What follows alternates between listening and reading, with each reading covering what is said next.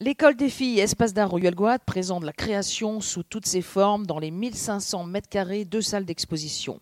Elle invite à des rencontres l'été des 13 dimanches entre l'art, la littérature et l'entreprise. Bonjour à tous et à toutes, bonjour à tous les participants. Euh, c'est un plaisir d'être ici. Merci à Françoise d'organiser, à tout, tout, le comité d'organisation. En plus, on était très bien reçus ce midi, donc c'était très sympa. Voilà. Non, bah, je, vais repartir de. je vais essayer de ne pas être trop long. J'ai promis à Patrice, on ne va pas être trop long. Mais euh, c'est quand même bien de rappeler que bah, le réchauffement climatique est une réalité. Euh, disons, les cinq dernières années ont été les, les, plus chaudes qu'on ait connues depuis 150 ans au niveau planétaire. Que ce n'est pas une surprise, en fait, parce que ce qu'on a fait par nos activités depuis 150 euh, ans, c'est d'augmenter, la, de, changer la composition de l'atmosphère, en gaz à effet de serre, euh, dont la propriété, finalement, ce sont des composés qui piègent une partie du rayonnement solaire une fois qu'il a été réfléchi à la surface de la planète. Donc ça veut dire que l'effet de serre en soi n'est pas un problème, c'est son augmentation qui en est un, puisque quand on augmente l'effet de serre, quand on augmente ses composés, la concentration de ces composés, eh bien, euh, en gros, on augmente la quantité d'énergie disponible pour... Euh, maintenir euh, la température de l'atmosphère, mais aussi de l'océan, des, surfaces continentales, des glaces. Alors, en gros, on a augmenté le, c'est le gaz. On m'a parlé de la vapeur d'eau tout à l'heure. La vapeur d'eau est le premier gaz à effet de serre, mais nous n'agissons pas directement sur la quantité de vapeur d'eau dans l'atmosphère. C'est important de le redire parce qu'on en tient bien compte, bien sûr. Mais ce dont on agit directement, c'est le gaz carbonique plus 40%, le méthane plus que doublé, et puis le protoxyde d'azote et, beaucoup d'autres composés. Donc je ne vais pas être trop long là-dessus, c'est quelque chose qui est très bien documenté par pays, par secteur, par région. Euh, on pourrait revenir ici, par exemple, dans le pays ici, on sait très bien dans chaque, euh, disons pratiquement dans chaque communauté d'agglomération, chaque communauté de communes, quelles sont les, contributions à l'augmentation de l'effet de serre. Ce qu'il faut retenir de cette augmentation, c'est que, en fait, y a, on a, en gros, on a augmenté le chauffage d'à peu près 1% hein, depuis 200 ans. Mais euh, de cette augmentation, il n'y a qu'une petite partie qui est utilisée par l'atmosphère, 1%, et en fait l'essentiel va dans l'océan, 93%, et donc là où il faut regarder la réalité du réchauffement climatique, c'est dans l'océan. En fait, euh, la mer monte, hein, ici vous avez vous êtes euh, encore, disons, il y a ce c'est le titre d'un célèbre festival à l'île Tudy, la mer monte. Voilà, donc euh, ça touche aussi la Bretagne et le Finistère. Donc euh, voilà, 3 mm chaque année. En fait, il y a un tiers de cette euh, élévation qui est due à l'océan qui se réchauffe, qui se dilate, et pratiquement l'essentiel du reste à, la fonte des glaces, hein, des glaciers continentaux, du Groenland, de l'Antarctique. Ça veut dire que, en gros, dans cette élévation du niveau de la mer, on a, on a un double témoignage à la fois du réchauffement de l'océan et de la fonte des glaces. Donc euh, ce vers quoi on va, eh bien, euh, c'est le bon sens. Hein. Plus on va émettre de gaz à effet de serre, plus euh, on risque d'avoir des réchauffements importants. Mais c'est intéressant de regarder les deux échelles de temps. En fait, si on regarde les deux, les deux ou trois prochaines décennies, le réchauffement climatique, il est pratiquement joué. On aura beaucoup de mal à échapper à entre 1,5 et 1 degré supplémentaire dans nos régions d'ici 2050. Donc il est joué, mais c'est parce que tout simplement, euh, disons, les gaz à effet de serre qui sont dans l'atmosphère n'ont pas encore, disons, joué tout leur rôle climatique. À l'inverse, c'est nous, c'est nous maintenant qui décidons du climat, euh, du climat de la deuxième partie de ce siècle, je dirais, pour faire simple. Ce sont les trois prochaines décennies qui vont en décider. Alors, euh, donc, on va, on va maintenant, pour répondre rapidement à, la question de Patrice, on va maintenant regarder vers quoi nous allons. Alors avec euh, quatre, euh, disons, on va, d'abord parler en termes de, disons, de, de, différents scénarios. Alors le scénario où on ne fait rien pour lutter contre le réchauffement climatique, malheureusement on n'en est pas très loin pour le moment. Disons que les, les émissions de gaz à effet de serre continuent à augmenter. On irait vers 4 à 5 degrés à la fin du siècle, avec des conséquences sur lesquelles on pourra revenir et euh, qui sont évidemment euh, toutes euh, très importantes quand on va vers 4 à 5 degrés. C'est le même réchauffement que ce qu'a connu notre planète entre le dernier maximum glaciaire il y a 20 000 ans et, aujourd'hui. mais ça serait, ce serait, parce que j'espère que ce ne sera pas le cas, 50 à 100 fois plus rapide. Hein, donc il faut bien avoir ça en tête. Donc on ne fait rien, on va vers 4 à 5 degrés, ça peut continuer, à, disons, à la fin du siècle prochain. Disons que l'accord de Paris, évidemment, les, disons, nos décideurs politiques ont compris qu'il fallait faire quelque chose. Donc il y a eu en fait les, le, point de départ, c'est la Convention climat 92. Donc avec trois accords, le protocole de Kyoto en 97, l'accord de Copenhague en 2009 et euh, l'accord de Paris en 2015. Il y a des réunions chaque année, mais il n'y a pas un accord chaque année. Donc euh, en fait, le protocole de Kyoto est un semi-échec, euh, largement parce qu'en 2000, eh c'est George Bush qui est élu aux États-Unis et non pas Al Gore. Le protocole de Copenhague, c'est aussi, euh, disons, un peu un, échec, parce que c'était aussi la crise économique, il faut bien voir, 2008, on est en 2009. Et disons que l'idée du protocole de Copenhague, c'était effectivement, enfin, de l'accord de Copenhague, c'était de vraiment de diminuer les gaz à effet de serre. Euh, nous sommes dans cette seconde phase du protocole de Kyoto 2020 et l'objectif n'est pas atteint. Il y a quand même quelque chose qui a été important à Copenhague et qui permet de comprendre l'accord de Paris, c'est que c'est à partir de Copenhague qu'on a changé. Disons, dans l'accord dans initial de la Convention climat, l'idée c'était de stabiliser l'effet de serre de façon à stabiliser le climat sans objectif chiffré. Hein, c'est à partir de Copenhague qu'on a parlé d'objectifs chiffrés et donc des chiffres qui étaient mentionnés euh, de 2 degrés par rapport au point industriel, 1 degré et demi par rapport, euh, ou voire 1 degré. Et c'est ce qui a été, disons, je dirais, quasiment sacralisé dans l'accord de Paris, hein, dont l'objectif est de limiter le réchauffement climatique à bien en deçà de 2 degrés par rapport au point industriel et 1 degré et demi par rapport, euh, voire 1 degré et demi si possible. En fait, par rapport au point industriel, en gros, on a déjà pris 1 degré. Donc quand on parle de 2 degrés, c'est 1 degré de plus, euh, c'est 1 degré de plus qu'aujourd'hui. Et c'est quelque chose, euh, le dernier rapport du GIEC nous dit vraiment qu'un demi-degré, ça compte dans les conséquences. Donc où en sommes-nous pour revenir à ça? Donc l'accord de Paris est ambitieux, hein, très ambitieux, mais euh, en face, il y a les engagements de l'accord de Paris qui, eux, ne sont pas à la hauteur des objectifs de l'accord. Alors, je, dis et je redis que l'accord de Paris a été un succès. S'il a été un succès, donc on le doit à des gens, bien sûr, c'est François Hollande qui en a pris l'initiative. Euh, Laurent Fabius, au départ, ne voulait pas en entendre parler. Et puis il s'est pris au jeu. Il a été quand même efficace avec des gens comme euh, Laurence Tubiana en particulier. Et bien sûr, au, niveau euh, mondial, beaucoup aussi de, dynamisme. Le succès de l'accord de Paris, c'est son universalité. Hein, le fait que tous les pays l'ont signé pratiquement. Ils l'ont pratiquement tous ratifié. Euh, malheureusement, euh, disons les États-Unis et puis peut-être le Brésil, disons, risque de quitter l'accord de Paris dès 2020.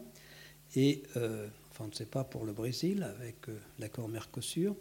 Et puis, le seul pays, le seul grand pays qui n'est pas ratifié cet accord, c'est, disons, la Russie qui ne ratifiera peut-être pas ou probablement pas si les États-Unis le quittent, effectivement. Ça, c'est un des problèmes. Donc, le succès de l'accord de Paris, c'était une universalité.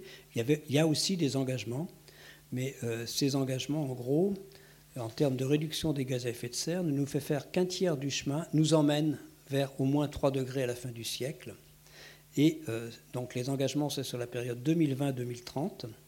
Et euh, en fait, il faudrait multiplier ces engagements de réduction des gaz à effet de serre par 3 pour avoir des chances de rester sur une trajectoire 2 degrés et par 5 pour avoir une chance de les laisser de rester sur une trajectoire 1,5 degré. Donc d'un côté, il y a des objectifs ambitieux auxquels j'adhère. L'idée de ces objectifs, c'est que si on réussissait à limiter le réchauffement climatique à, 2 degrés, voire 1,5 degré, on pourrait s'y adapter pour l'essentiel. Donc euh, on va, disons, le, le réchauffement climatique est, est, inéluctable, mais ce qu'il faut faire, c'est le limiter pour, qu'on puisse, pour que les jeunes d'aujourd'hui puissent s'y adapter dans la deuxième partie de ce siècle. Mais euh, cela, eh bien, ça demande un renforcement de l'accord de Paris et puis un, effort continu, puisque euh, pour euh, un degré et demi, il faut effectivement atteindre neutralité carbone au niveau planétaire en 2050 pour 2 degrés, neutralité carbone en 2075. Donc ça donne un peu, je crois, Patrice, l'image d'où nous en sommes. Il y a des engagements, il y a des choses qui ont été faites, mais elles ne sont pas suffisantes. Question très, pratique, euh, même à 2 degrés, qu'est-ce que ça impliquerait par exemple dans une région comme la Bretagne? Donc, euh, donc les, conséquences pour la Bretagne qui, sont, euh, bon, qui sont assez bien documentées. Donc d'abord il y a un premier point, c'est que... alors on va parler en termes de, réchauffement, de température, voyons, parce que c'est ça le, cœur. Donc disons, prenons, prenons le cas de l'accord de Paris où on irait vers 3 degrés en moyenne globale. Euh, bon, la Bretagne est plutôt du, type, enfin en, moyenne en France, ça serait un peu plus, hein, les régions continentales, mais la Bretagne, comme c'est un peu moins que le reste de la France, je dirais, ça serait autour de 3 degrés. Mais quand on parle d'un réchauffement de 3 degrés, un des points qui est, qui important, et alors il y a deux points qui, à mon avis, sont importants, c'est que eh bien, les, records de chaleur, les températures records augmentent deux fois plus rapidement que les températures moyennes en disant 3 degrés, ça serait des, températures les, plus chaudes, des records de température qui pourraient augmenter de 5-6 degrés en Bretagne, hein, donc atteindre 45 degrés, 40 degrés. Et euh, il y a aussi un autre point, c'est que du point de vue des précipitations, on n'envisage pas. C'est moi. Oui, c'est moi, oui.